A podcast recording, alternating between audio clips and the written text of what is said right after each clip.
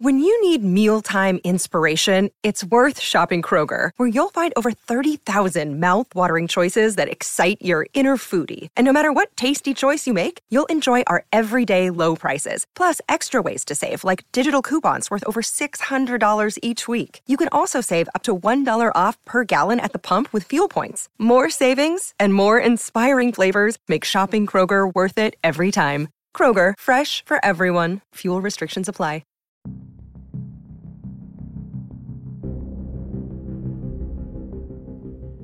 The issues discussed on the Roll Call Room podcast do not reflect the opinions of any specific agency.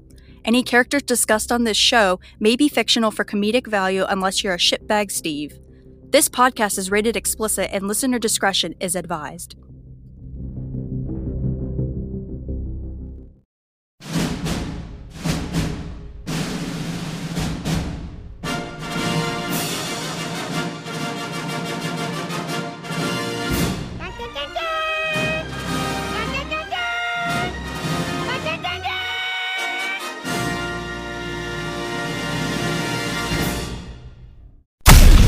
Listening to the podcast that changed the game and rocked an entire profession. And rocked an entire profession. Talking about shit in law enforcement that keeps poor leaders up at night. When others run scared and hide behind fake policies, the Roll Call Room podcast tells it like it is. No bullshit. No matter how hard these Steves try, we keep killing it. And now, here are your hosts, Nick and Marc.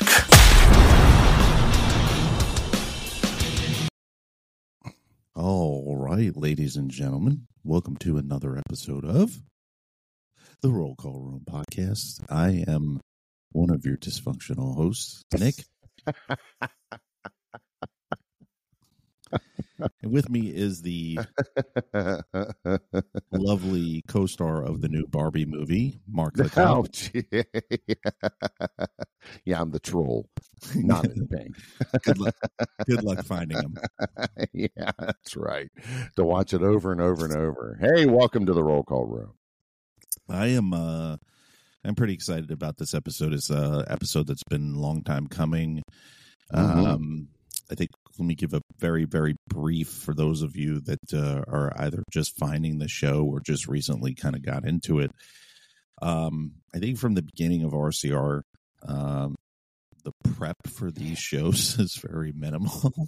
And I think that's been its success, which is, is there typically isn't any scripts. There isn't really very much note taking. Uh, and we just kind of fly uh, by the seat of our pants. Uh, you know, I guess that's where lawsuits and everything come from. But hey, you know, um, now we have the disclaimers at the beginning. Yeah, yeah, and um, so for this particular episode, it's been building up for quite a while. I've done a lot, a lot of research. Um, those of you that are not listening or watching this on YouTube, you're definitely going to want to switch over and watch the parts uh, because there's going to be a lot of reference uh, to um, documentation, which is going to show up on the screen uh, during the video portion of this. Uh, and the only reason why I'm t- telling you that is, is because the majority of our listeners are uh, either former cops or current cops, and we live and die by evidence. We live mm-hmm. and die by documentation and, and proof. And I would highly encourage you to still research it on your own, but um, you know, I've done that for you, or we've done that for you. So, and I tell Bring you all the receipts. Yeah, I I, I, I tell you all this because I was thinking about it this morning when I woke up to get ready for this episode. And again, if you haven't really heard, Marc and I typically do these at five, six o'clock in the morning. And I'm like, well, how do I? Thank do you, P T S D. Yeah, yeah. Who needs sleep? Um, yeah, fuck that. You know, and I was thinking, you know, how do we, how do we open this show? How do we, how do we explain why we're doing what we're doing? Because I know you get a lot of feedback, and I get a lot of feedback too from folks mm-hmm. that are like, oh, you use uh, all of you commanders or all of you chiefs. Right. And I digress with the with. Yeah, we probably shouldn't use all of, but you have to understand when the majority, which is ninety percent and above, mm-hmm. are terrible, terrible leaders in this profession. It's very difficult to turn around and switch off all to some of you. Um, and it's getting worse. It's not getting better. So I, I would, I would venture to say you're not going to see us change the verbiage in any way whatsoever of saying all of you and some of you. And if it's a matter of semantics for you, then probably this isn't the best show for you to be listening to. Yeah, maybe this isn't your show. Yeah, and, and you know, uh, but there is a lot worse shows out there. Yeah, yeah. If you, you think Nick and Marc are the ones grumbling, oh, look around. Yeah, yeah. I mean, if you, if you're a, if you're a chief and you're a shitty chief and you're listening to this, um, why? Um, well, welcome, number one, welcome. And uh, please give us a like and a, and a share. Yeah. Or, or, you know, the majority of them, specifically from my old agency, are sitting there with right. a fucking notepad writing shit down. Like, um, oh, did you hear him say this about our agency now? Mm-hmm. Uh, just fix your shit. We should be able to sue them somehow. Yeah. Yeah. Well, yeah. Here, stop being shitty. Here's here's here's the number one clue. Pick yeah, up like, a Maxwell book.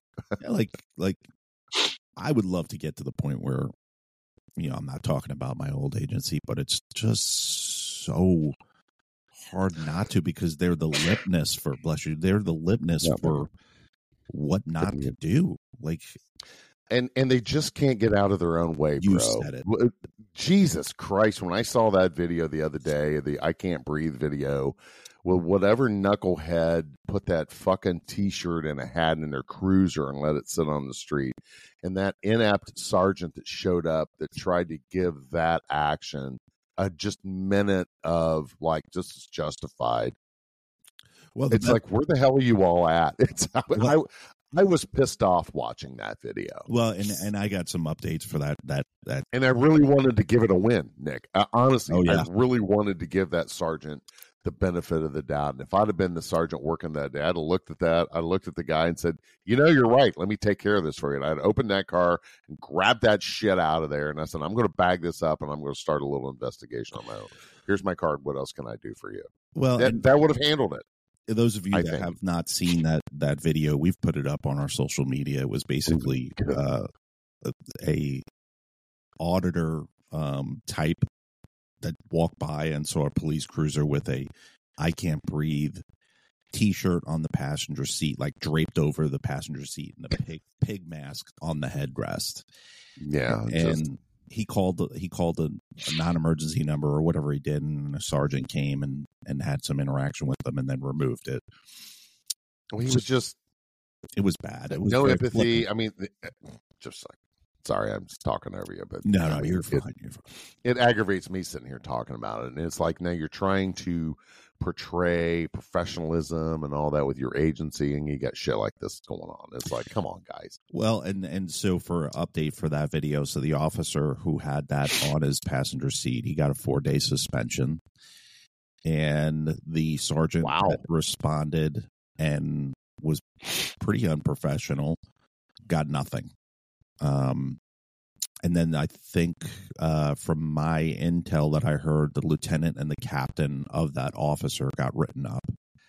Uh, so I'm not understanding how the sergeant who really uh, that's not a proper representation of a of a good, transparent police department got nothing from that, like no write-up uh, with comments like, I, I could see, I can see. Or yeah, I, I think it's difficult for you to remain anonymous when you're in front of me. Like those comments, save that shit for later when you're when you're talking to your fellow sergeants and you're making fun of the guy. You know, save that shit. It's just stupid, just stupid, stupid uh, stuff, man. And it, it's uh, it gets better and better. That agency is like it's it's like the gift that keeps on giving. You know. And, and then, you know, then it's just it's but but I, I digress, which is the reason for this episode. So when you when you were a cop and you would go to a call for service and you would see uh, a young person that was fucked up. Like they're just, they're mental, they're not mentally fucked up. I mean, they're just moral compass is fucked up. They're a shitbag. Mm-hmm. And you go to the same place over and over and over and you go, why is this person so fucked? And then, and then you finally meet their parents and you go, you go, oh, I get it. This makes sense. Right. Yeah. Yeah. So no far. Fall far from the tree. Yeah, you're you're like, oh, okay, I can definitely see where where this person gets the R gene from. Um, you could break that down, what that R means.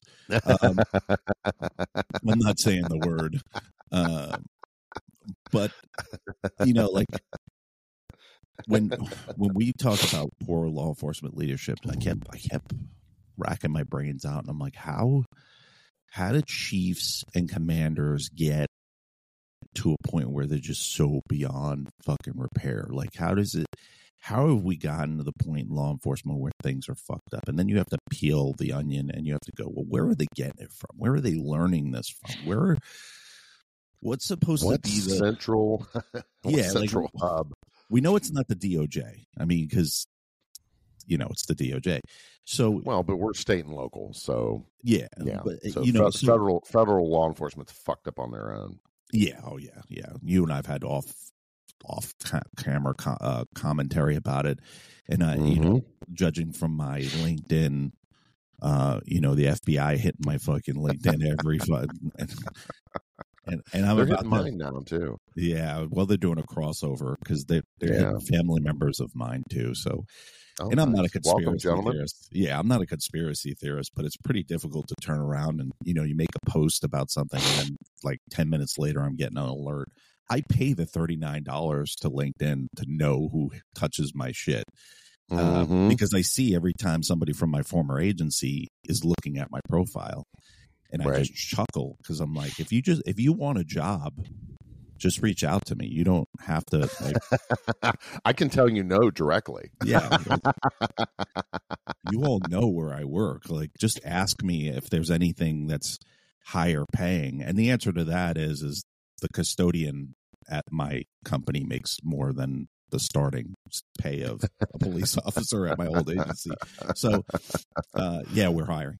But so long-winded is is that it's it, it when you look at um how these chiefs and how these commanders are are, are getting to this point now, the sole blame doesn't land on this this organization uh, because I believe, you know, individually it's your responsibility to further your your leadership training and not rely on one particular organization or company or or whatever to learn your training.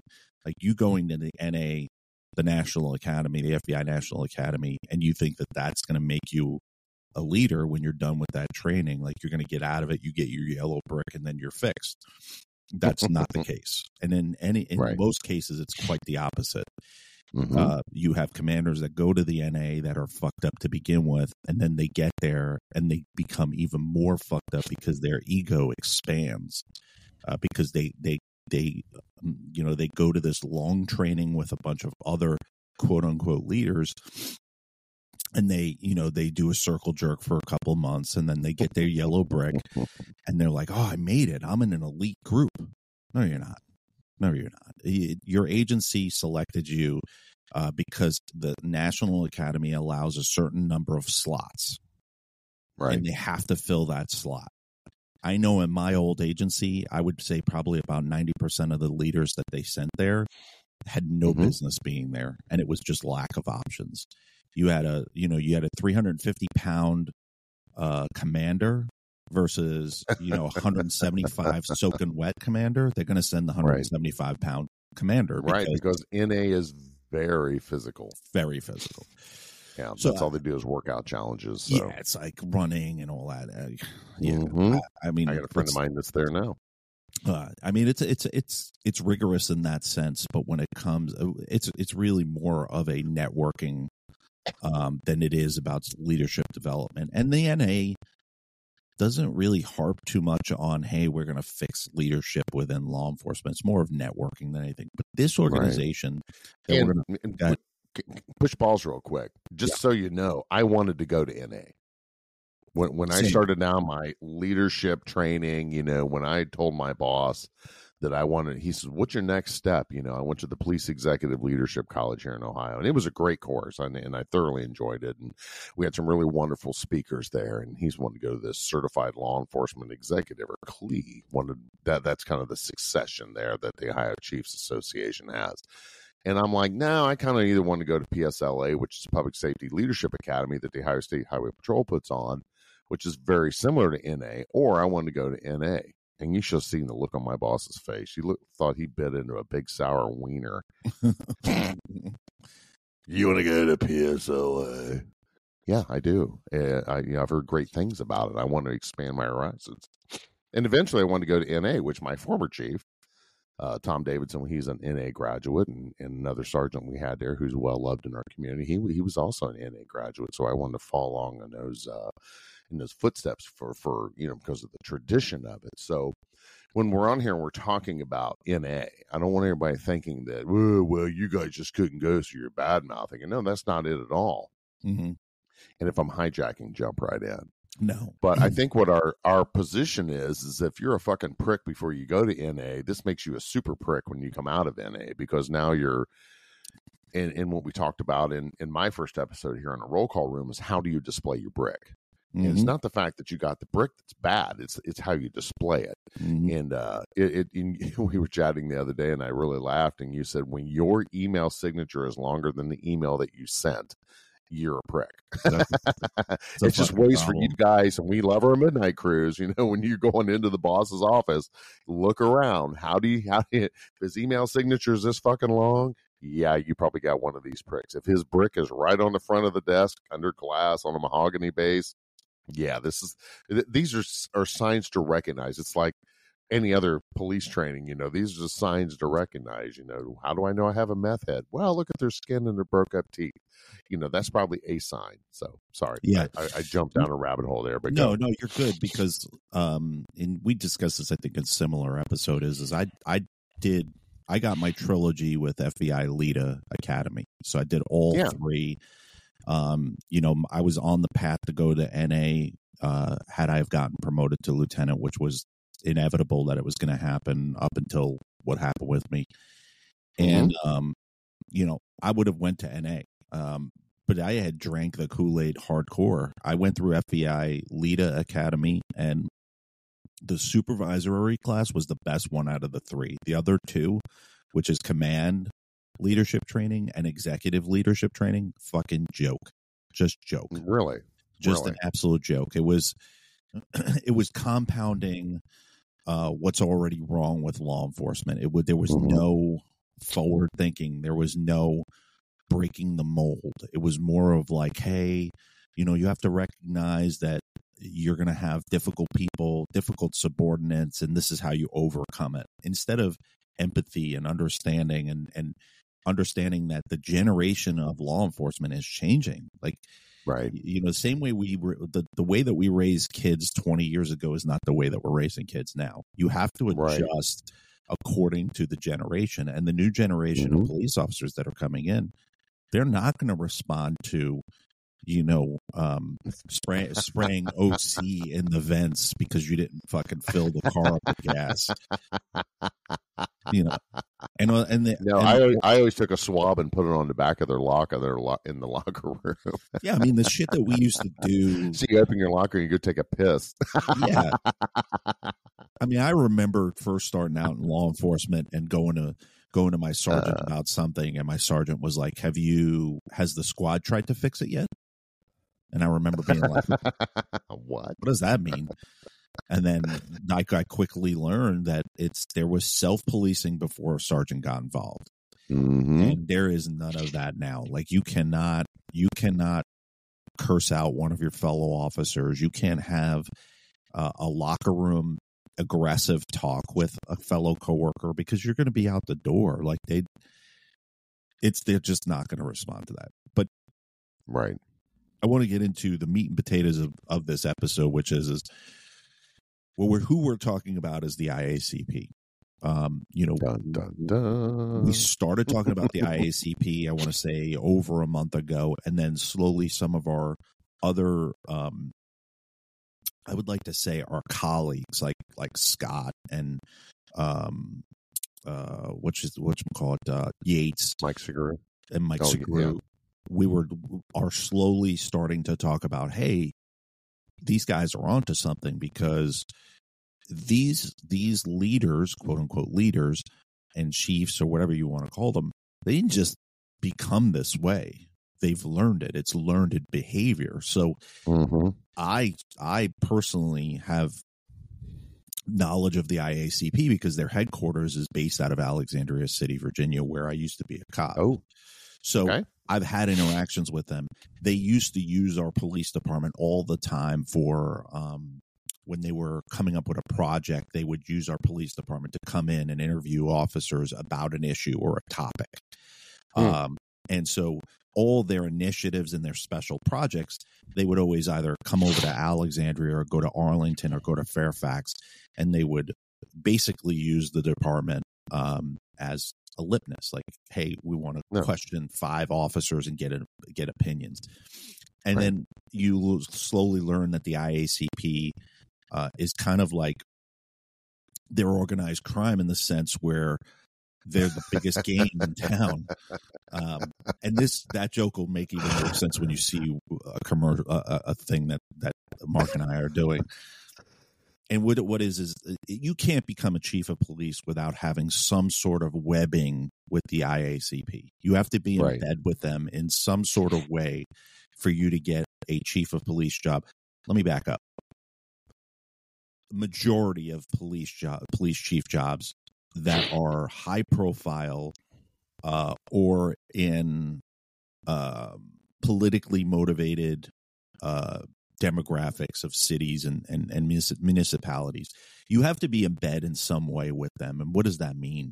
Which is, is that you either have to be a member, uh, you have to know somebody in there. There's a poll. Mm-hmm. The I A C P has got their tentacles on almost every major law enforcement Uh, police chief process. They are now dabbling in consent decrees, which is major fucking money, major, major mm-hmm. money. I mean, if you don't know this, if you if your municipality has to be on a consent decree, you are not getting a consent decree for less than a, than less than a million bucks.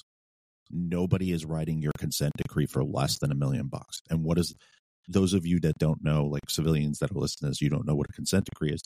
When your department fucks up or the public perceives that you've fucked up, the D O J steps in and they say, you must be on a consent decree, which basically is we're going to have, you have to have a plan where we watch over you for a period of time and we monitor everything that you do. You're not independent anymore.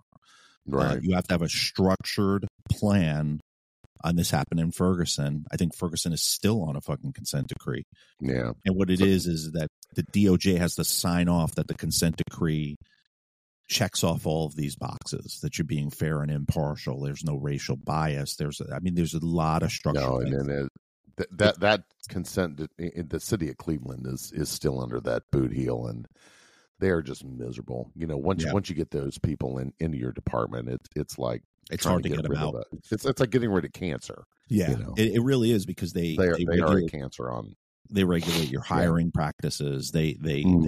they they monitor promotions. They do everything. It gets to the point where, it, you know, like when when the defund the police movement was going on, and and the one organization, which I will not mention, was he- heavy into the defunding of police, and they were like, well, no more local police. We have the federal government will police.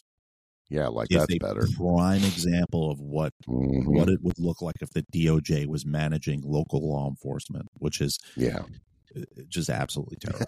You think it's fucked up now? Get the feds involved. It'll be fucked with a six pack of fucked. Well, and, and what we're talking about in this episode specifically with the I A C P proves that, because the D O J heavily relies on the I A C P as an unofficial yep. arm of the D O J to help, I don't want to say regulate local law enforcement, but uh, be a local resource. But where the water gets muddied is, is when money comes in, when money yes. comes in. And Well, and, and let me go ahead and finish your no, thought. I guess I'm going to throw on. No, no. You well, we, in, through a past few episodes, if you've been listening in, you know, the, we, we've all been talking about what's this hive mentality. And I think it really came together for me with our interview with Michael Seguru, where we're talking about um, his book. And organically, we got onto this this this topic, and he was talking about how he was going for promotion, and here it comes, you know, oh, you got to be a well-rounded. And he was talking about how his commander said, you need to go down to dispatch and and you know, make sure everyone likes you. And we had discussed in that episode, and there was a couple other episodes about how if I wanted to be a detective or if I wanted promotion, I had to kind of start selling my soul. And you hear that a lot in a lot of police podcasts. That's, you know, it's not a matter of you're a fucking subject matter expert. You want to go out and you want to be an F T O because you're a fucking hard charger and you're you're proactive. You're getting dope and guns off the street, which is what we all signed up for, you know, because I did the same shit. And I got the same speech. Seguru got the same speech. You got the same speech. And we're like, wait a fucking minute. We're all strung out across the fucking country. Where are these commanders learning this? And then I read an article that Yates put out, and he was talking about uh, unicorn leadership, to mm-hmm. where, you know, where are we all learning this at? And and in Yates' article, he, you know, he was talking about that that now is a standalone leader versus management. So where are they getting this management at? And we, when several conversations on the sidebar that Nick and I had, um, it was like, wait a minute, everyone here is an I C P member. And so we kind of put two and two together, and it didn't take long yeah. to figure out that this is the hive, the hive mentality. And, and if you, well, you got a guy fucking up, write a policy. We'll show you how to write the policy. For so that's where we're going with this. For yes, yes, yes. Go ahead. And, and so when I, when I when I said to you, I was like, you know what? I think I think the I A C P is a five oh one three C, and you were like, mm-hmm. yeah, I think they are. And what's a five oh one three C? A five oh one three C is a non-profit organization. Non-profit. Let me say that for the mm-hmm. third very crystal clear time. A non-profit organization. Okay? Yeah. It, it, it's like, uh, you know, Jerry's Kids. It's it's like, you Make know, a Wish. Make yeah, a Make Wish. a Wish Foundation. Yeah. It is a non-profit. It is an organization that is not for profit, but it is, first of all, it's tax-free. So you don't pay any tax as a five oh one three C, okay? Mm-hmm.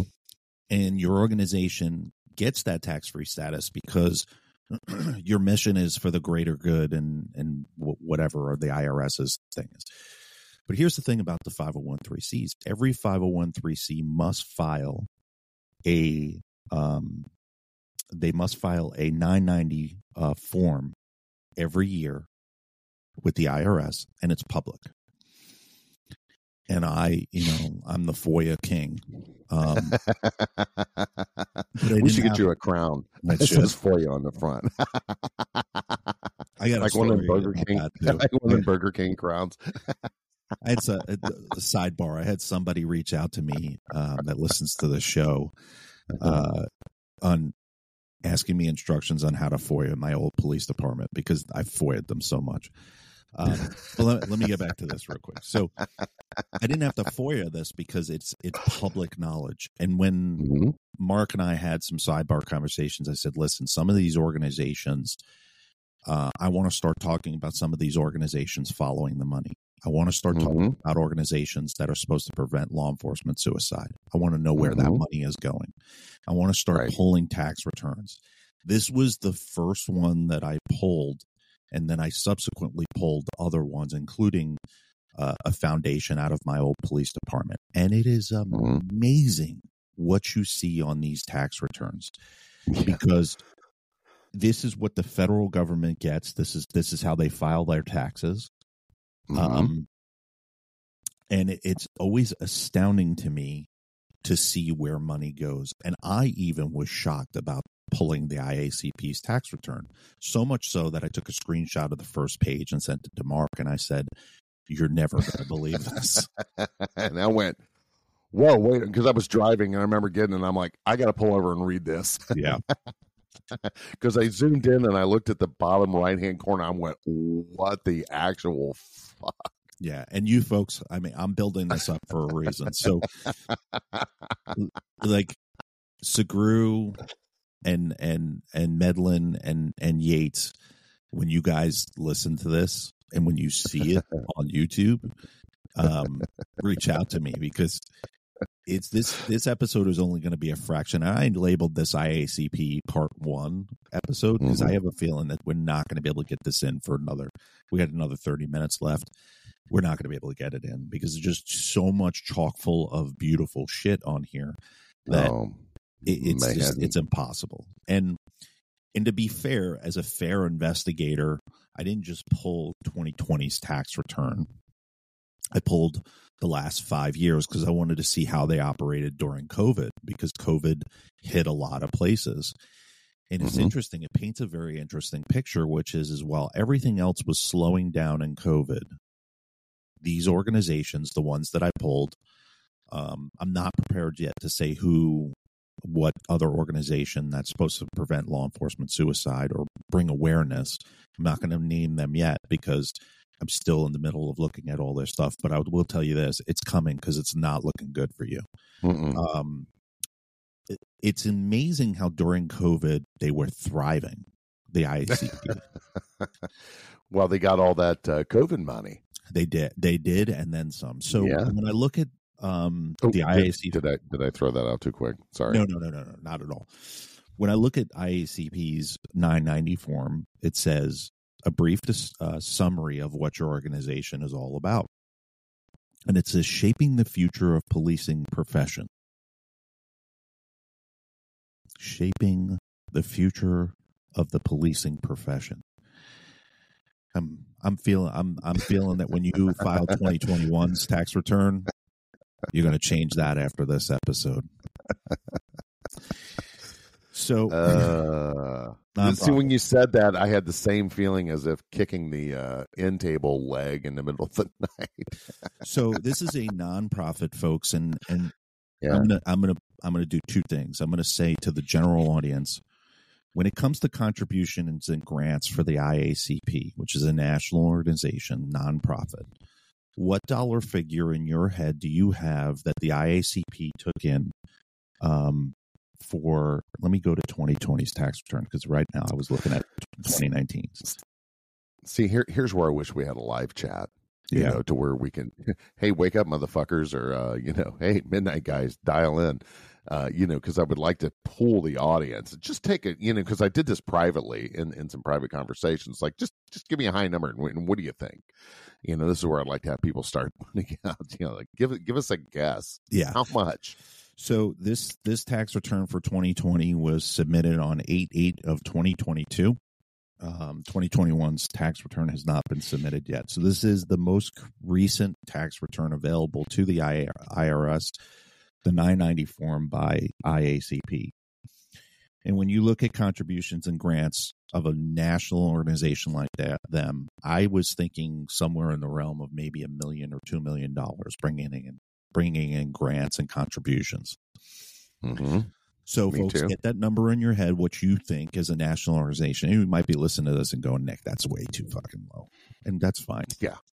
I was thinking like half a million, like five hundred thousand dollars would have been a lot of money. That's okay. Yeah. Yeah. So if I told you that the I A C P last year, this year that they filed brought in nineteen million dollars, nineteen million dollars in contributions and grants.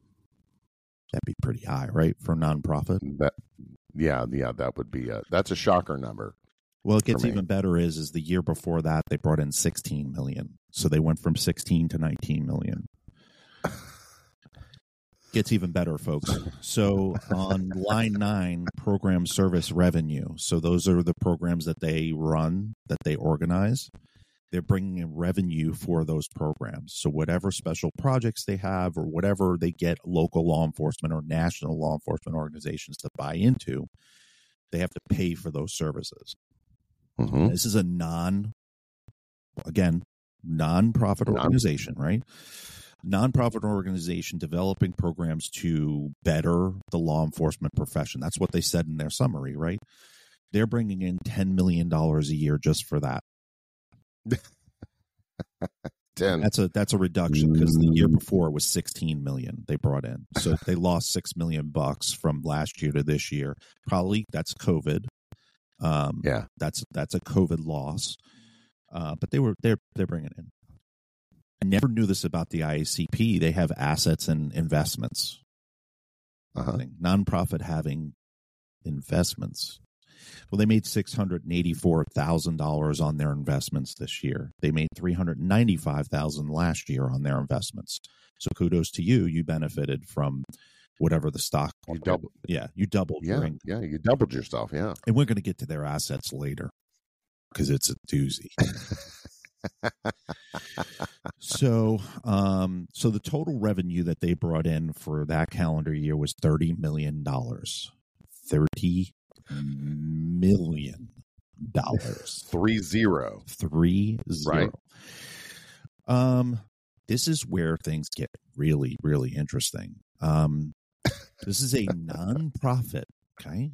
Majority of nonprofits, there's one in particular that I, I remember being in the news was Wounded Warrior. Wounded Warrior got in yeah. a lot, oh, a lot yeah. of trouble about two years ago mm-hmm. where yeah. you had board members that were raking in enormous fucking salaries at a nonprofit. So um, when you strap in, strap in, folks. Nick just took the safety plastic off of the K Y. So they took in thirty million dollars again for for the for the cheap seats. And out of the thirty million dollars, they paid fourteen point six million dollars um, in salaries and other compensation. S- say that number again. fourteen point six million dollars in salaries and compensation. And I want to okay. emphasize on line fifteen that says other compensation. We're going to get to that in a minute. Other. Other. Oh, okay. okay. Other. Okay. So um, oh. the other part that gets interesting uh, is other expenses. Other expenses. It's interesting. thirty million dollars they took in, fourteen million dollars in salary, and their other expenses is fifteen million dollars in other expenses. So their total expenses was twenty-nine point nine million dollars, which means their revenue, according to their tax return, was thirty-three thousand dollars this year, or the last year that they filed taxes. So they took in thirty million dollars, and they're saying mm-hmm. that at the end of all of their expenditures, like you balance your checkbook, at the end of the year, out of thirty million dollars, mm-hmm. you wound up in your pocket for you to go to the Bahamas. Your profit. thirty-three thousand dollars. Okay. And I know those All of right. you that are career investigators, your fucking radar is going off hardcore right now because this is what what Mark and I looked at on page one. We're only on page one. And we're like rubbing our eyes going, are we seeing this right? So their total assets, total assets that they that they have is forty point eight million dollars in assets. Their total liability four is zero. Four zero. Four zero. Four zero in assets. Not four. It's four zero point eight million. Million. And the total liabilities is twenty four point two million. And their net assets at the end of that, like at the end of all their liabilities, they have sixteen point five million dollars in net assets. Net assets. So that's that's that's pretty interesting. I want to go into. Is anyone else just as shocked as I am with these numbers? I'm going to skip to we're going to we're going to get to where their revenue comes from in a minute, but I want to emphasize on the heavy hitter, which is salary, which is salary, yes. nonprofit salary, right? So um, mm-hmm. you, you need you need a board for a nonprofit. You need to pay mm-hmm. people in that nonprofit, uh, but it's mm-hmm. once you pay them and, and all that stuff. So I want to I want to go into that, which is um, let me give you an accurate. Let me go back up top. I want to give you an accurate picture of what their numbers are They have total forty-seven voting members in the I A C P, which is reasonable for... That's an odd number. Yeah, it's odd. I'm sure forty-seven? There's some vacancies. I'm sure there's three vacancies sure. um, to make it fifty. Um, but even forty-seven, right. to me, for an international organization, forty-seven seems kind mm-hmm. of low to me. Um, but whatever. I, whatever make whatever floats your boat. Whatever you can do. I don't care. Right. Uh, total number of individuals uh, employed by the I A C P is one hundred eighty-six employees, fifty volunteers. So they got volunteers, uh, probably right. interns, probably people that are in, in school for criminal justice, um, or just retirees that, you know, are for the common good. And, you know, they, they want to help. Sure. I paint that oh, picture yeah, because when you're, when you, when I name these, I want you to like have that in mind.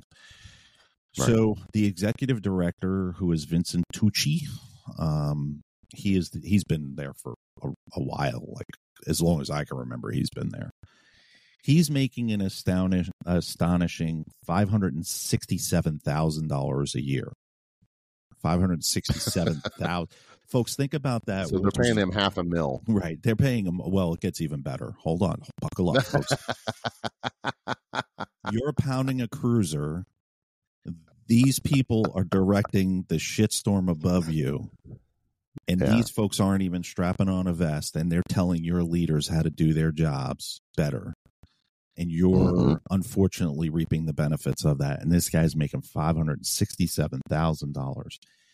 And then it gets even better is he's getting another whopping uh, eighty-one thousand dollars in, in bonuses and incentives and shit like that. So he's got five. Yeah, I didn't make that much money. No. That's about what I made my last year in law enforcement. yeah.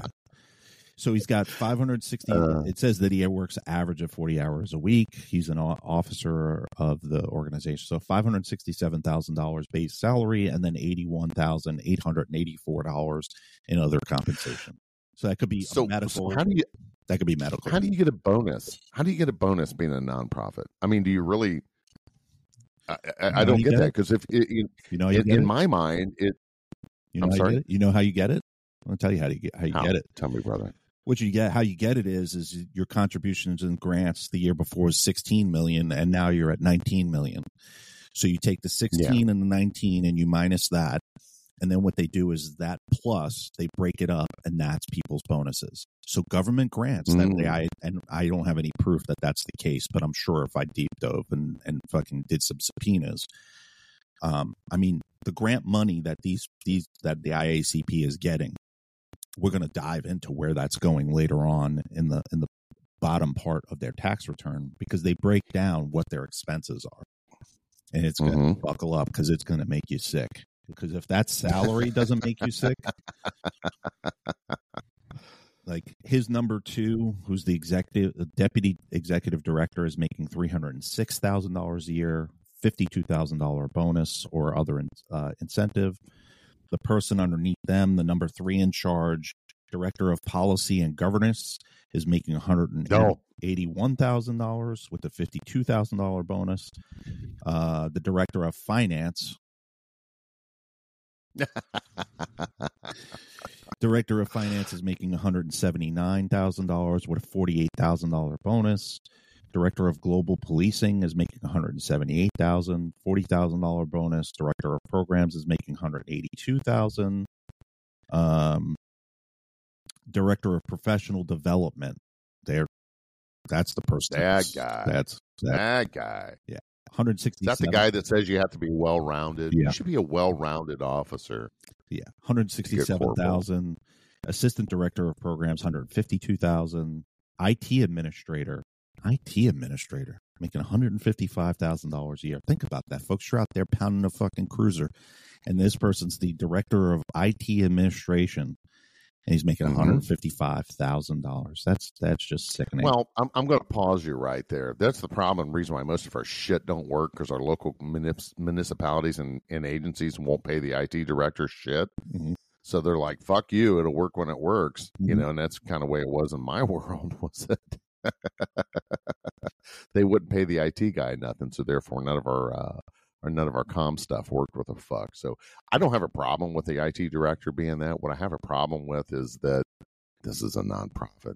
And I don't know, maybe it's in the labeling. Maybe I'm just naive. Maybe, I always thought nonprofit meant we're just there to uh, exchange dollars because, you know, when I was trying to create, I'm, and still am, I mean, you know, just trying to create a nonprofit to get officers to Washington, D C so they can experience it. Mm-hmm. And you know as well as I do, just going down for police week is very expensive. You know, it's fifteen hundred bucks. Yeah. And uh, trying to, trying to, I don't want to say convince, but, you know, to present that to your wife, it's like, hey, you know, we want to go to D C to uh, memorialize Uh, those that have fallen, or you want to go to Disney World with the kids, guess what? The Disney World trip to the kids is going to win out every time. But what I wanted to do was create this nonprofit to get guys down there so they can have the experience, you know, to start the legacy.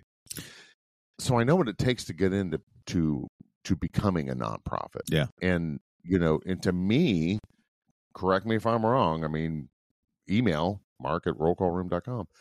Um, I always thought if you brought in one hundred dollars, you should be spending one hundred dollars. I mean, I- am I naive in that thought?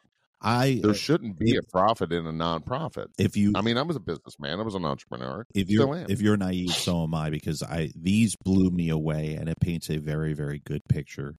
And you know, they always say, follow the money, follow the money. And these tax returns, mm. it's it's this is this is what they put on their tax returns, okay?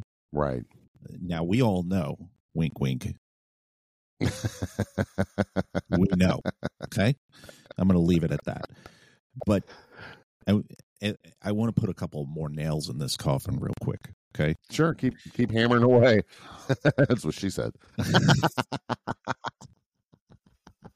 Well, technically, they are getting fucked right now. So I know we all yeah. are getting fucked right now. Do you feel your? Come on, we got to throw some comedy in here. God damn it! Do you feel your head swelling up, I A C P? Because I'm mind fucking the shit out of you. Um, no, their face should be red right now. It's like, oh, those guys. You know, the funny part is, is that I think the reason why nobody has brought this up is, is because a law enforcement podcast would not bring this up because most of them still have their toe in the water. You know, they need, right. they need the right. I A C P for, I don't need you for shit. I don't need you for shit. Well, yeah, yeah. And, and we don't need you for shit. But the problem is right now is that the facade's starting to crack. We're not oh, the, yeah. you know, I think, I think we're, we're the ones that started the ball rolling.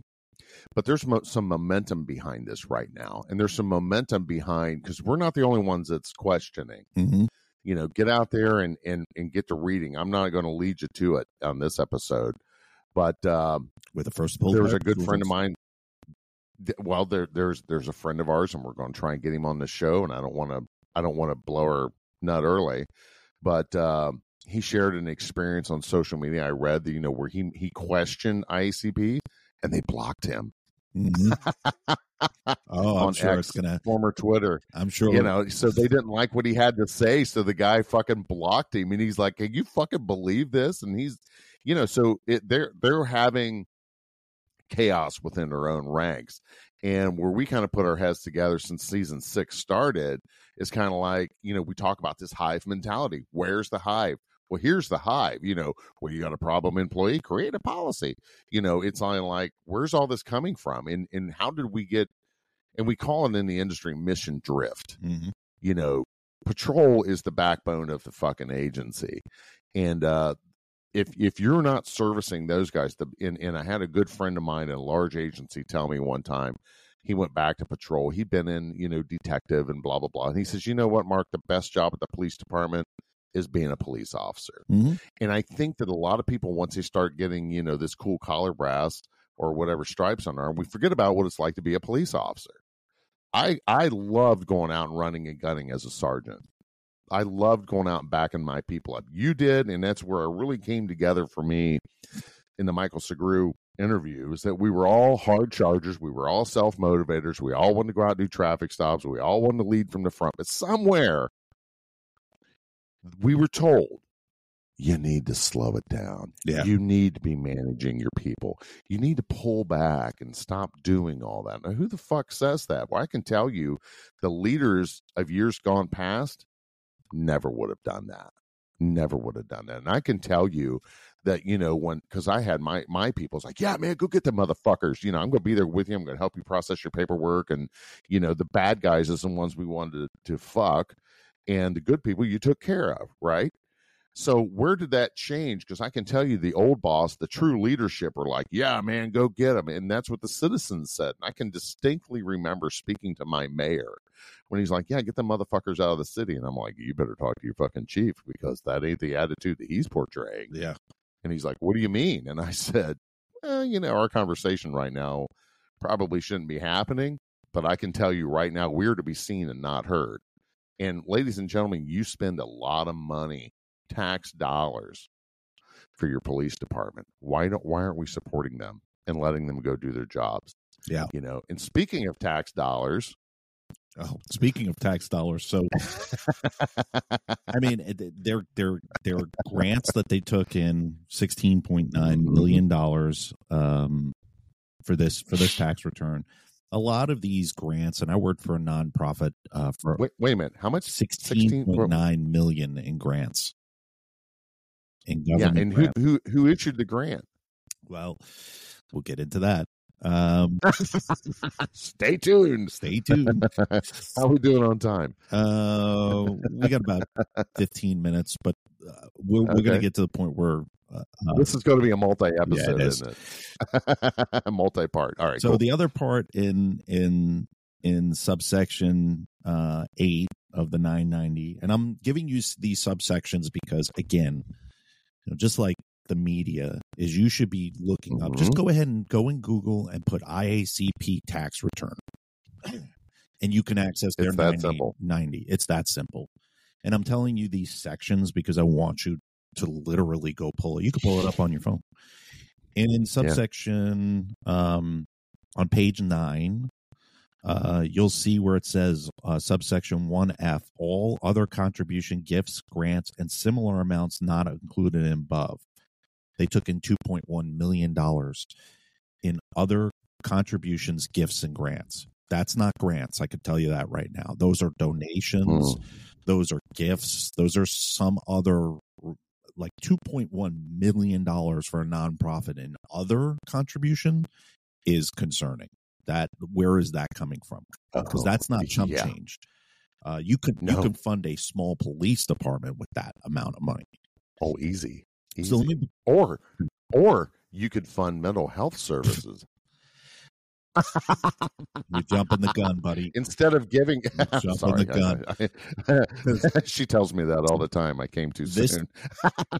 This is where this topic of conversation comes up because when you look at the I A C P, you look at what their focus is. You look at how they're trying to tackle mm. the epidemic with law enforcement, mental health, and you see that they're yeah. not doing it. Hold on, I gotta get rid of my cat. I was gonna say, it looks like Kitty's back there. You move the stormtrooper helmet. I liked it up where it was. Before. Oh yeah, I need to. I need to where it was sitting over your shoulder. My wife's like, who's who's in the room with Nick? I said, it's just a helmet. um, you need to have it on a stick. No.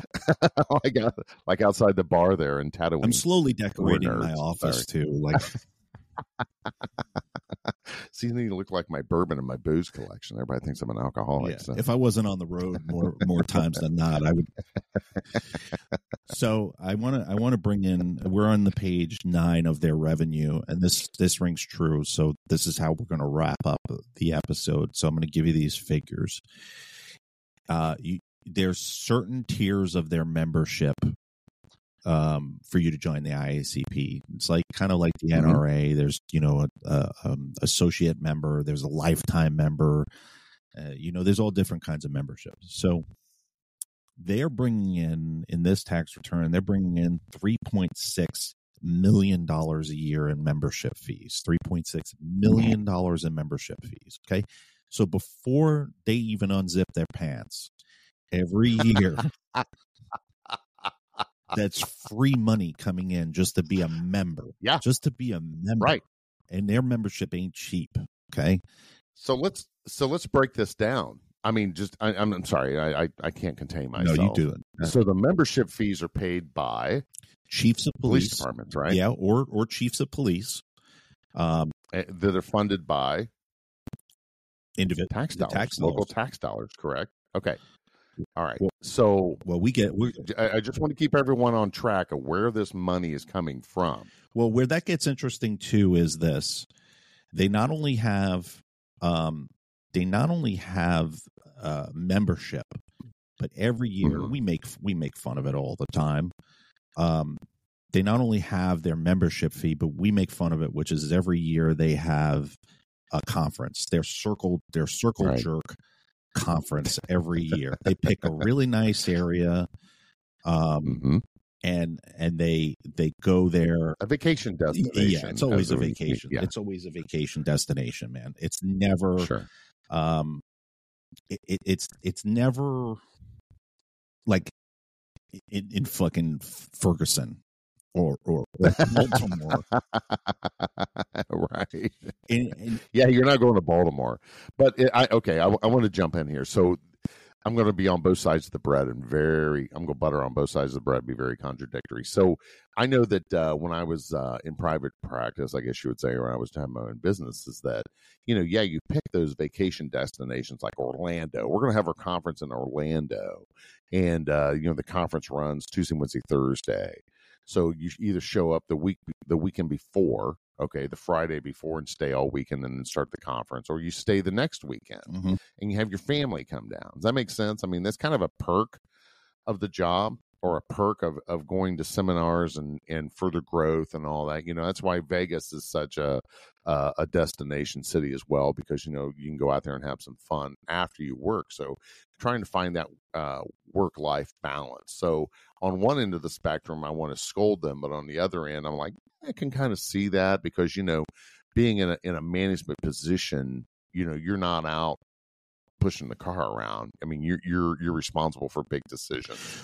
So it, it I'm not, go ahead. But what I have an issue with, and I'm going to dime out my, my, um, the chief of police at my former agency that just went to the conference, he goes there and he spends an extra three days there yeah. on the taxpayer's dime. The conference is over on a Wednesday. He's flying out on a Sunday. Oh, the city yeah. of Alexandria taxpayers are paying for him to stay there. So that's a form of theft. To me, that's embezzlement. If if that's the case, I, I, I don't have any proof of that. You know, my thing is, is that I let the city pay for the three days at the conference and I'll pay for the other three days out of my own. That's the right way to do it. Right. That's the right way to do it. Right. But yeah, I, w- but, I would like to. While you were talking, I, I went ahead and I went on I A C P's website. The tier one membership per year is one hundred ninety dollars a year, and a tier two membership mm-hmm. for sworn officer is seventy-five dollars a year. So take the one hundred ninety dollars and seventy-five dollars to get the three point six million dollars is a lot of fucking membership. That's a lot. Mm-hmm. All right. Mm-hmm. So every year they have a um they have a conference. Let me tell you what that. So get a figure in your head of how much revenue you think they bring in for that conference, folks. Okay, got it? Okay. Now this is a conference where they bring everybody together, and it's and remember their mission is to further the profession, right?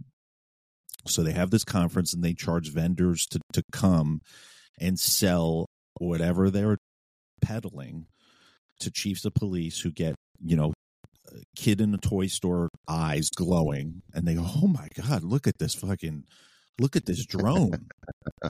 I can, yes, it can jerk me off while it's up in the air. Yeah, I want that."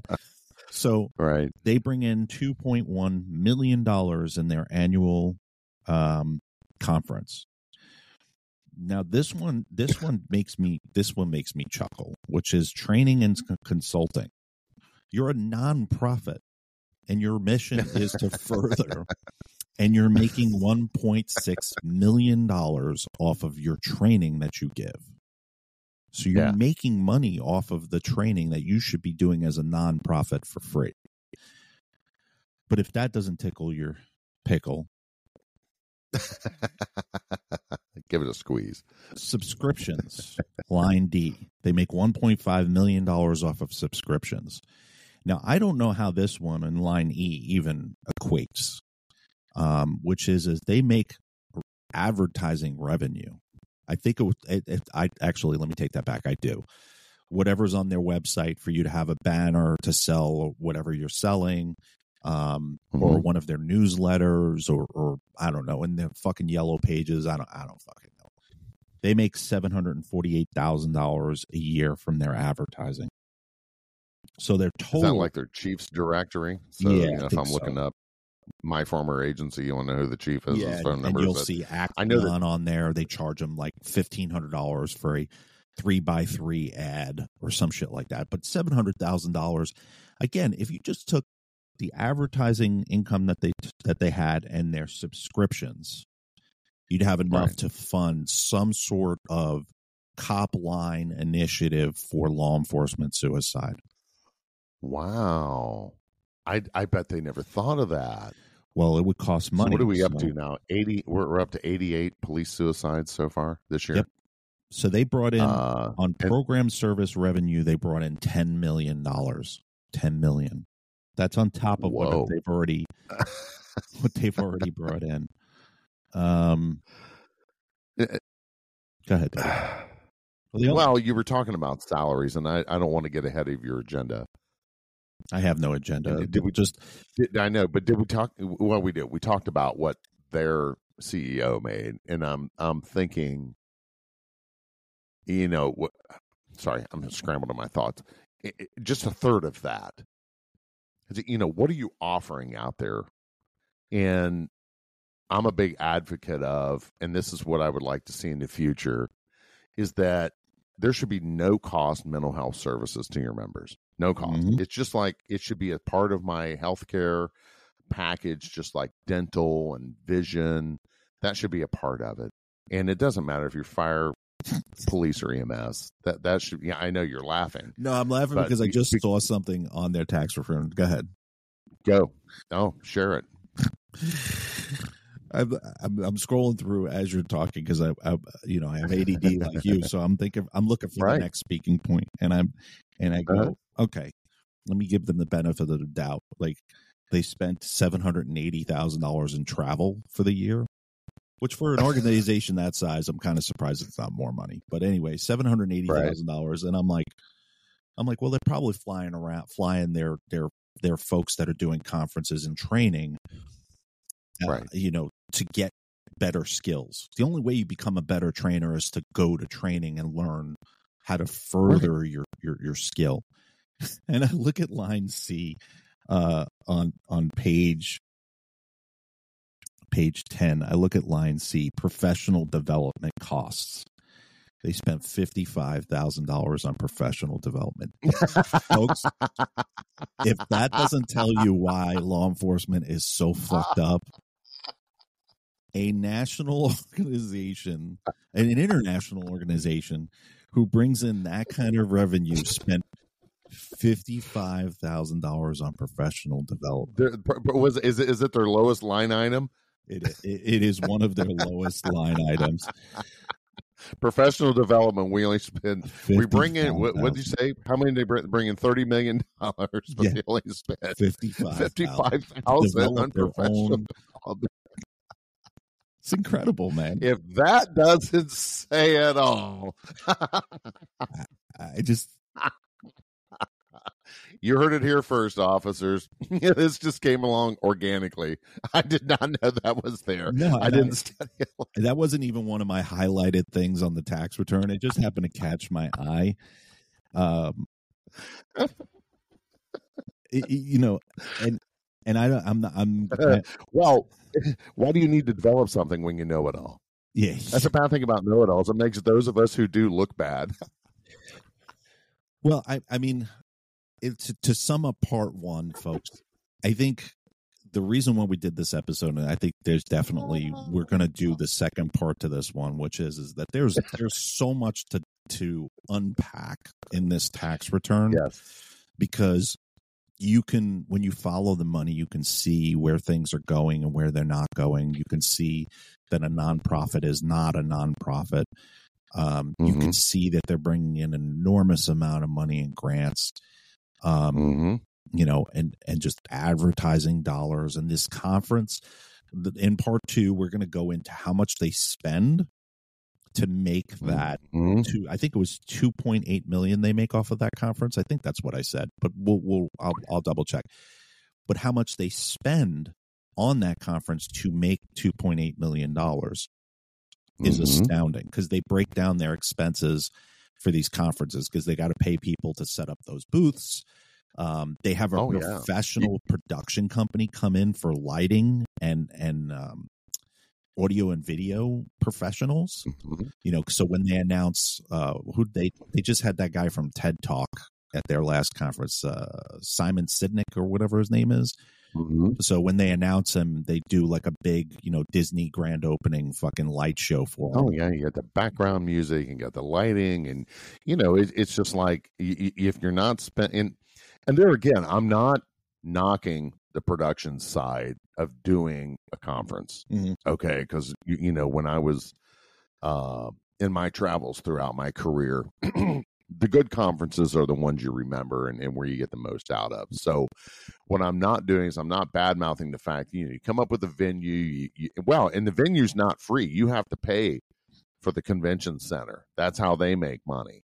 And yep. you have to pay for their staff to be there. And then you have to pay for the lighting production and the sound and the, you know, everything else and the people to come in to put up the backdrops, and you have to pay to have that stuff made. None of that stuff is free. So when you show up to a conference, it isn't like that, uh, you know, that shit's free. And when I was on the police advisory board, you know, and Ford was trying to navigate, you know, through their ups and downs and profit and loss. It's like one year we never left Dearborn. We stayed right there. And and all the guys were like, oh, there's cheap asses, you know. It's like, well, it, it costs money to do fleet preview, mm-hmm. you know. So, um, but the whole time I was with Ford, it was a wonderful experience. But on the other side of the coin, they are not a nonprofit. Ford Motor Company is a for-profit company. Yep. Um, so being exposed to that, being around that, knowing the venue, knowing where you're at, you know, so you got to kind of wine and dine your customers a little bit. But this is a nonprofit. We're the police. We, we, and I still consider myself we, although I'm a non-commissioned person, um, taxpayer, taxpayer funded. And that's kind of where I'm coming from, is that all of this, one way or the other, from a nonprofit, you're not profiting. You are funded ultimately on the taxpayer dime. ten point four in every police million. Department. ten point four million and and and I'm reading it from their thing. They last year they got fifty federal grants. They they put it in page two in part three. And this is what it says in line four A. Federal grants. Hold on one second. First first of all, whoever prepared this. There is a thing on the keyboard. It's a long, skinny button right in the middle of the keyboard. It's called the space bar. It's okay, it's okay to use it. You don't have to pay for it. Jesus Christ. Federal grants, the I A C P works collaboratively with several federal agencies on issues and topics that are important to law enforcement profession. Mm-hmm. Uh, great verb, like, verbiage. Like and its stakeholders. Preventing police suicide. Right. Yeah. The federal agencies that the I A C P works with include the U S. Department of Justice, the U S. Department of Transportation, the U S. Department of State. The I A C P worked mm-hmm. on more than on more than fifty federal grants in fiscal twenty twenty-one and and produced important resources for the field and conducted trainings for law enforcement personnel. That's what they have in their line for making ten million dollars in grants. So, well, yeah, okay. That's just one. That's just one. I don't want to go into the other two lines yet because that'll be part two, because they reference the, the conference. Um, and they also include, um, they also reference a, a policy center, and that's where the consent decree thing comes in. So I don't want to unpack the that. Policy center. Yeah, I don't. There's want to where it's at. That's where the that's where that's where they're next. Like the next five years, mm-hmm. you're going to see that revenue jump exponentially in the next five years because the mm-hmm. I A C P think is thinking ahead uh, as a nonprofit profit. Um, they're thinking, w- where do we get our big bang from? Consent decrees are huge. Um, Mm-hmm. Uh, acceptance and inclusion and equality and all that stuff. That is the big money maker. What's not a big money maker is preventing people, law enforcement officers, from blowing their fucking brains out. That's not profit. Mm-hmm. That's not beneficial for them. And and what I'm what reason why I brought this tax return up and why we're going to do a couple of episodes on it is is that when you're sitting in your cruiser at two a.m. because the majority of our listeners are on midnights, when you're sitting in that cruiser and you're wondering why Lieutenant mm-hmm. so and so or Captain so and so or Chief so and so is so fucked up, I just laid out an enormous Mark and I laid out an enormous amount of evidence to prove that the folks that are above that are directing these people have one thing and one thing in mind. And I'll put a challenge out to the I A C P because they're going to watch this or listen to it. Mm-hmm. Here's my here's my thing for you. Prove me wrong by your your executive and your board members to take a fifty percent pay cut for the next year and take your salary and put it into law enforcement suicide prevention. I dare you. And you won't. You well, won't. Throw it out there one more. You're welcome on. Oh, that's never good. Reach out to us. They'll block. Well, I, never say never, you know, or just like the James Bond movie, never say die. Yeah. Uh, you guys are welcome to come on the roll call room and, and speak to us. Uh, our emails are out there. Reach out to Nick. It's Nick at roll call room dot com or Mark with a C at roll call room dot com. Uh, we're not going to stand here and, and just take a, a pool, pool cue and smack the hornet's nest. Um, you know, we're, we're bringing the receipts and, and what is the problem right now? Nick just said it, you midnight people, we love you guys. Uh, we were midnight folks forever. So, you know, that you're part of my blood and my D N A. Mm-hmm. Uh, and when you're sitting around wanting to know why this guy's twisting your fucking nuts and, oh, now you're under an I A. And then now you're thinking, what the hell did I do to deserve this? I'm just out doing my job. And now I'm getting persecuted. Mm-hmm. For doing my job. You know, what do you guys want me to do? Sit here and do nothing? You know, how many times you said that? So where's this all coming from? Mm-hmm. You know, what are we doing actively to prevent police suicides? And I'm going to finish my rant was that this should be a no cost to the member service is your mental health services. It should not be transactional. Yeah. It shouldn't be that I have to go through a list of therapists and try and find a first responder therapist because, you know, I'm I'm getting calls and and and chats with with first responders that, oh yeah, I went to Doctor So-and-so and I told them about A, B, C, and D in my job. And, and they were in tears when I left because, you know, the first responder fucked up the therapist, you know? So, you know, that that's so many different layers to that onion, but we shouldn't be paying for mental health services. You know, it, it, there's, there's every reason in the world why we as first responders are fucked up. Having said that, why isn't mental health services part of our, our healthcare package? It should be just the same as, as dental, as vision, whatever. Uh, it shouldn't be, oh, well, you get five visits. So I can tell you right now, I've been in therapy since twenty ten. Uh, I'm not done. Um, matter of fact, I got an E M D R session coming up next week after the holiday um, with, with my therapist. So it's ongoing. You know, they're like, oh, well, this is curable. No, it's not. You know, I, I've a ten of ten with P T S D. Uh, I went through the process of the stellate ganglion block, which is wonderful. Shout out to the Chip Terry Fund. Um, but I don't, I'm not seeing that in this tax return. I'm not seeing, you know, they're talking about education. What are we doing to prevent police suicides? You know, and I was just infuriated on the Shield Within where we interviewed a subject uh, that's in the Office of uh, Mental Health. And right after that, we had a, an Ohio officer go home and kill himself. You know, uh, Los Angeles County Sheriff's Department. What, they had four? One active duty and three retirees killed themselves within two days? That's horrific. Yeah. And it's, and it's, and, you know, and everybody's just like, eh, well, whatever, you know, like what I brought up in uh, one episode, um, I was talking with Doctor David and I said, oh, back in the day, you know, you never had so many people with gun cleaning accidents. Cause that's what it was yeah. back in the day. Yeah. It wasn't labeled. You know, the suicide. Guy went home and fucking blew his brains out cleaning his gun. Really? You know, we're, we are experts in weapon safety. I never believed that. I always thought that was horseshit, that they were oh, just one hundred percent framing it. So yeah, New York City was know, famous for that. It, it's nothing new. Yeah. Yes, but, yes, and and they didn't address it, but I, just like it never happened. I, I'll, I'll sorry. No, no, you're good. You're good. I, I'll say this to to kind of close us out too. Is is if you don't think it's politically motivated, this organization, um, I mean, this this this tax return is just it's it's it's the who's who. Um, like why I A C P, a nonprofit for law enforcement, is spending a million dollars in lobbying non-taxable income, the non-taxable amount. They spend a million dollars lobbying, and the lobbying mm. expenditures that they that they spend yearly. I'm just going to give them to you real quick. twenty seventeen, they spent seventy-seven thousand dollars. twenty eighteen, they spent one hundred twelve thousand dollars. twenty nineteen, they spent one hundred fourteen thousand dollars. twenty twenty, for this current tax return, they spent one hundred twenty-eight thousand dollars in total lobbying expenditures. Man, that's a lot of money lobbying. for lobbying. one point one million dollars. So a million dollars that's non-taxable, but one hundred twenty-eight thousand dollars is taxable. So the way that the nonprofit okay, is allowed to work is, is your maximum amount that you're allowed to not pay tax on is a million dollars. So they spent that million dollars non-taxable.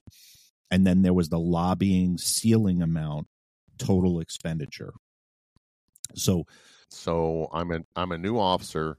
I don't understand what that lobbying means. Could you break that down to, uh, for us, uh, people like me that don't understand what that means? I've always heard lobbying, but what exactly is so that? So what I what I, I know somebody that's in the lobbying business um, for for a union, and what their job mm-hmm. is is that they set up meetings with Congress people that are friendly to mm-hmm. your to your mission or to what you're selling.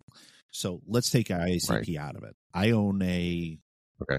I own a, a corn, I'm part of a corn conglomerate of people, uh, of corn farmers. Mm-hmm. What I do is, is I go up to Congress people, there's an agriculture bill that's about to come up, or I want a bill to be introduced to cut the cost of um, grain or or whatever it is that I that I feed my cornfield with.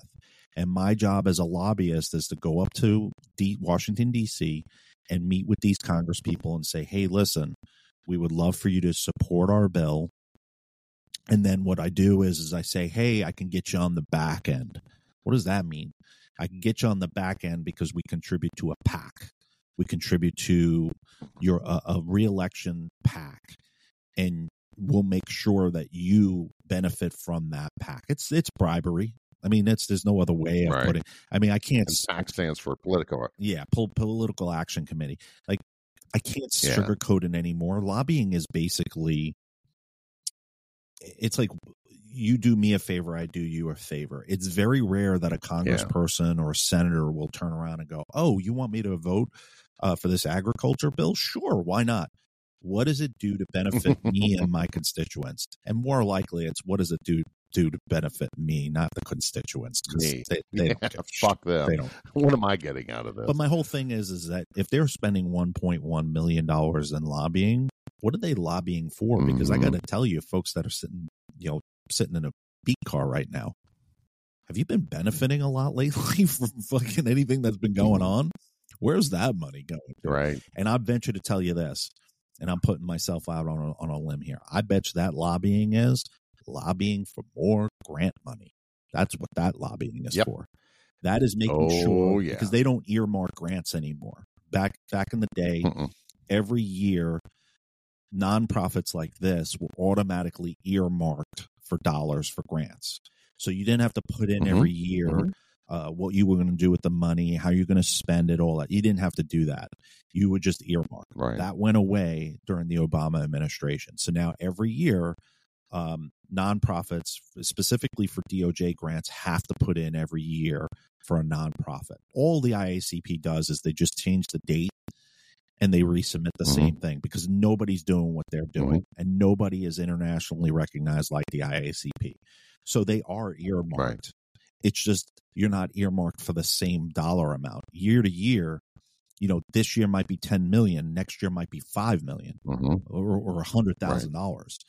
And that's scary for a nonprofit because when you're making five hundred eighty thousand dollars a year in salary and you not knowing what the federal government is going to give you from year to year, it's pretty scary. Right. So you're going to spend one point one million dollars to make sure that your name is mentioned in these subcommittees for D O J and all these other organizations. Oh, yeah. And the thing is, is the yep. I A C P's got the D O J by the balls, because the G- D O J can't go anywhere else other than the I A C P. They're, the F O P is not mm-hmm. prepared to do what the I A C P does. They're not. They're right. they're a national organization, but they're nowhere near close to the I A C P.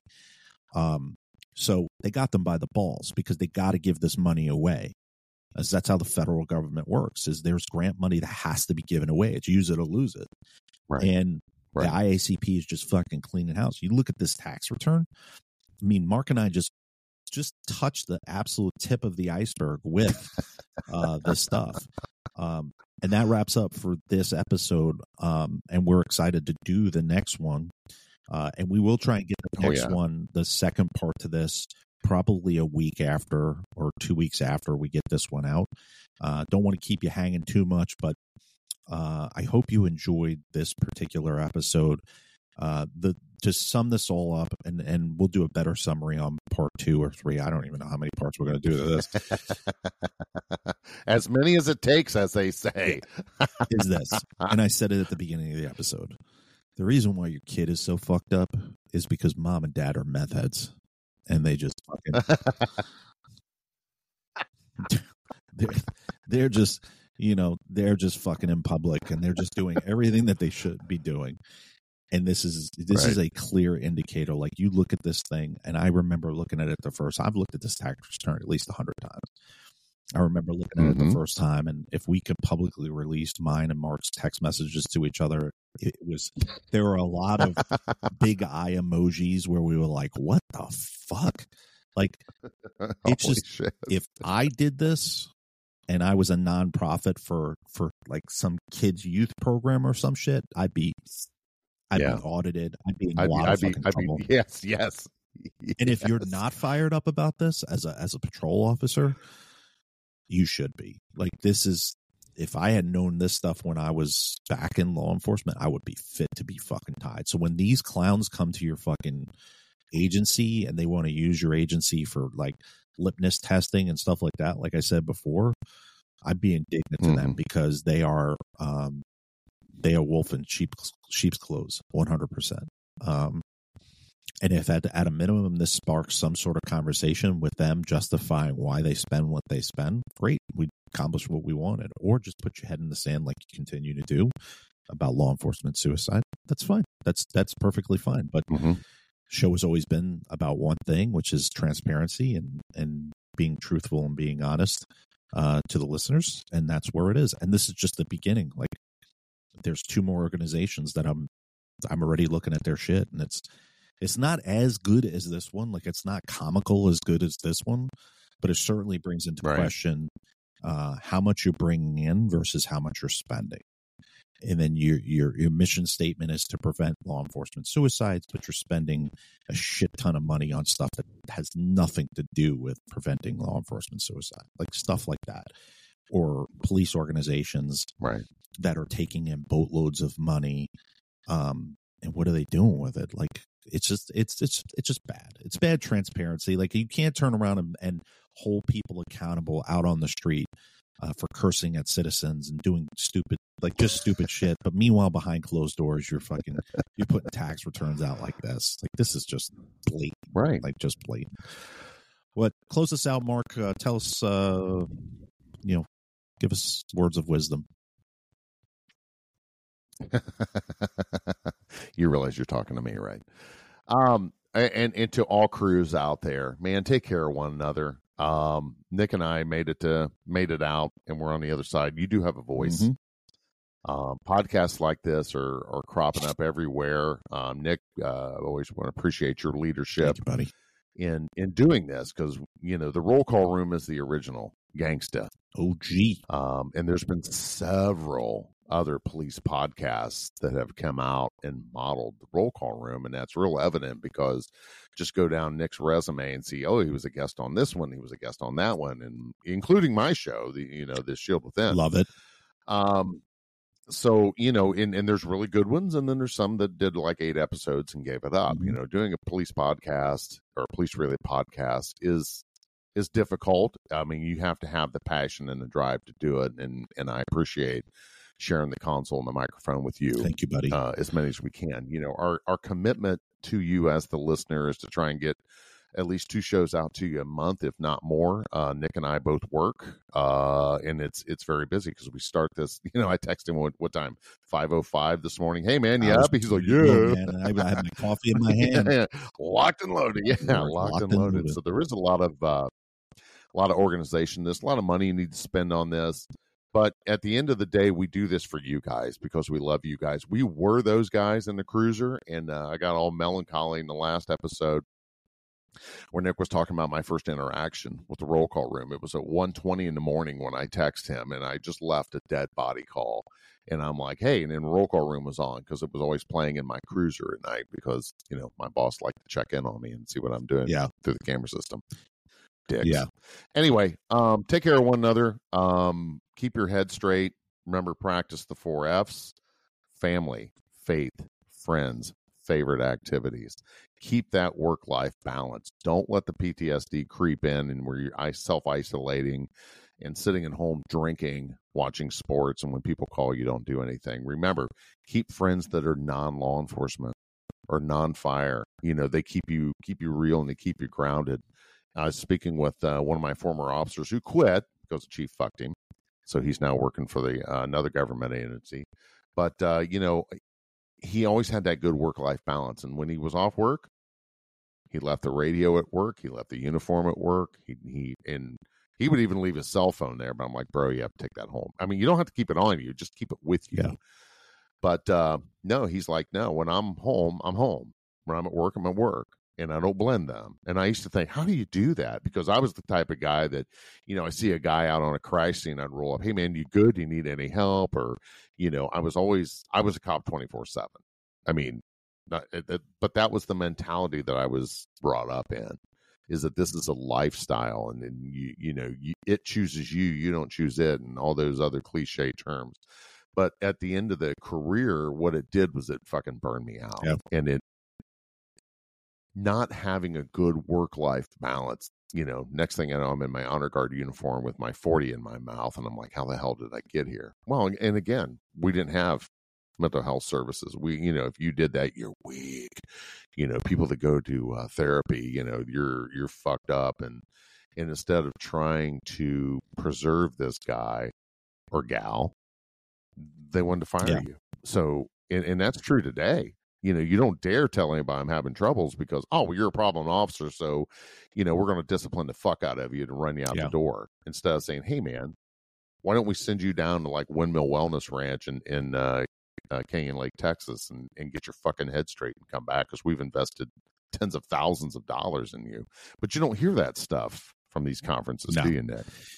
Of how to how to ongoing therapy and, and how to take care of your people. Yeah, no, I mean, I I had these I had these tax returns when they were doing their last conference, and that's little insight as to why I was so indignant on some of our our episodes while that conference was well. when it was leading up to the conference and while the conference was going on, mm-hmm. um, mm-hmm. you know, and then to hear from a, that my former agency, like my, the chief that's there now staying there three, four days longer on the taxpayer's dime is just, you know, stuff like that. Like you just, you just like, I, I got pushed out for what I got pushed out for, but this guy is clearly ripping the taxpayers off. It's just absolutely astounding. Um, so spending more money that they're than they were accusing you, but they couldn't prove that you took eleven hundred bucks. You flush more money down the fucking toilet than eleven hundred bucks washed away a career. That's what mine boiled down to. Eleven hundred yeah. bucks. He's and I. He probably spent that in three days at the yeah, hotel because yeah. it's usually three or four hundred bucks. On a top night. Of the fact that I almost spent close to ten thousand dollars of my own money doing community events, but eleven hundred bucks is what got me pushed out. Um, Yeah, isn't that amazing? That. How much money you spend out of your own pocket? Everybody's like, what? Even, yeah. You do that? Fuck that. I wouldn't do that, man. Well, it's because you don't have a successful program. Yeah. Barbecues uh, take propane, and propane ain't cheap. Right. And so you add twenty-five dollars hey. every time to do a barbecue. That adds up real, real mm-hmm. fucking fast. And then that's just the tip of the iceberg. Ice cream. Um, you know, icicle pops, hot dogs, hot dogs buns. Right. You know, I owned a D J company, um, you know, doing free events for them, doing photo booths for them. I mean, just just non just nonstop stuff. Um, it just. Uh, I'll go down a rabbit hole, but I got to take a poop anyway. So we're wrapping yeah. up. But um, listen, uh, reach out to me at Nick at roll call room dot com or reach out to Marc at M A R C, not K, M A R C mm-hmm. at roll call room dot com. Right. More importantly, like and share. That's the big thing, like and share. Um, you know, you're listening to it on Patrol. Get a buddy. Get them on, specifically this episode. You're going to want to spread this one. Uh, check us out on YouTube, right. our YouTube channel. We we put all these videos up there. This one in particular, you're definitely going to watch. want to watch on video because uh, I'll put up I'll put up snippets of the of the screens that I'm talking about. Just so you, it's more validation than anything. It's more of like, hey, we're not bullshitting you. This is legit. This is real. Go on Google, type in I A C P tax return. And you should be able to get the last five years at a minimum and just scroll through it. And then I guarantee you, you're going to be on your phone looking at it and going, holy shit, Nick and Marc are fucking right. This is crazy. Um, they always come back and say we're yeah, right. That's my that's my favorite part is getting a message. See, see, see we're the we're the trendsetters yeah. here. You know, that's where I was going with that earlier, and I and I digressed off. You know, this this podcast is the original gangster. We're the O Gs, and and Nick has the fucking cojones to stand up and say, oh, "Hey, look at this, it, man! I paid you know, for it." Um, well. But, you know, what what happens, you know, poor law enforcement leadership or management, they're not leaders, mm-hmm. is what contributes to a lot of police suicides. And in twenty nineteen, when the Roll Call Room was born, you were the first one to say, no, you people suck. This manager's a fuckhead. You know, this guy's fucking insane. He has no business being in management. But through attrition, you pushed him along. And that was just so offensive. But, uh, you know, and, and then up until that point, police podcasts were like, oh, well, the Glock Model nineteen is a great yeah. gun. You know, it's, it's like, all fuck that. It was boring as hell. It's all like old stories. Exactly. And, and, yeah, the job's yes. great, blah, and, blah, and, blah. And listen, the job is great and everything, but I the, the funny great. part was is getting pushed out thinking that that would silence silence it. And I think my old agency made made a really critical error, which is, is I'm way, way more dangerous now than when I was with the agency. I have so much more freedom to right. say and do what I want. And there's zero yeah. repercussions. As long as it's factual and it's, and it's, it's not, um, I forget what the attorney said when it comes to libel, because a former lieutenant just threatened me on Facebook that he was going to sue me personally. Uh, for, oh, for nice. libel. And I forgot what the other one was. Slander and libel. libel, which is is that it has to yeah. it has to harm your reputation in some way. You're not a public figure. You have no reputation. You like you're not it, me telling them that you're a poor leader um, is factual. I'll line five people up that'll prove it.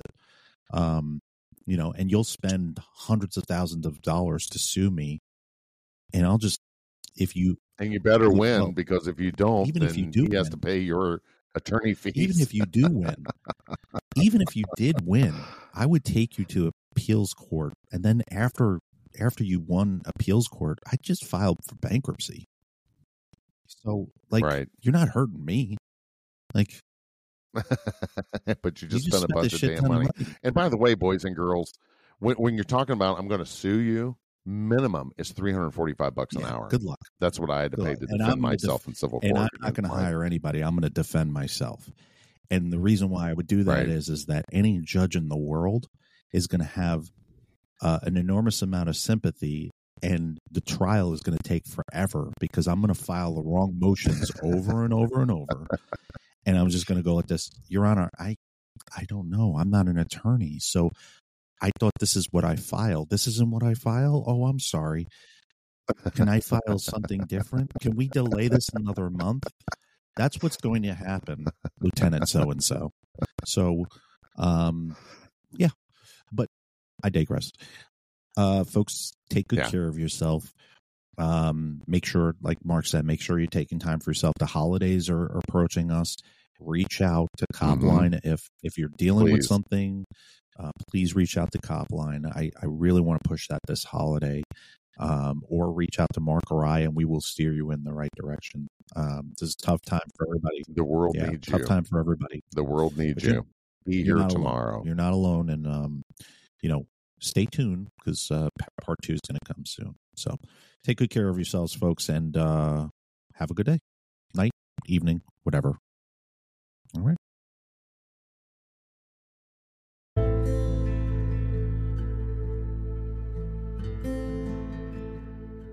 Law enforcement suicides are at an all-time high right now. One of the causes is poor leadership within the law enforcement profession. Nick, the host of the Roll Call Room podcast, has written a book, Police Mental Barricade, A Survivor's Guide to Poor Law Enforcement Leadership. This book is a raw and powerful look into suicide and how poor leadership decisions contribute to law enforcement suicides. Buy the book now at mental health barricade dot com and stop the stigma.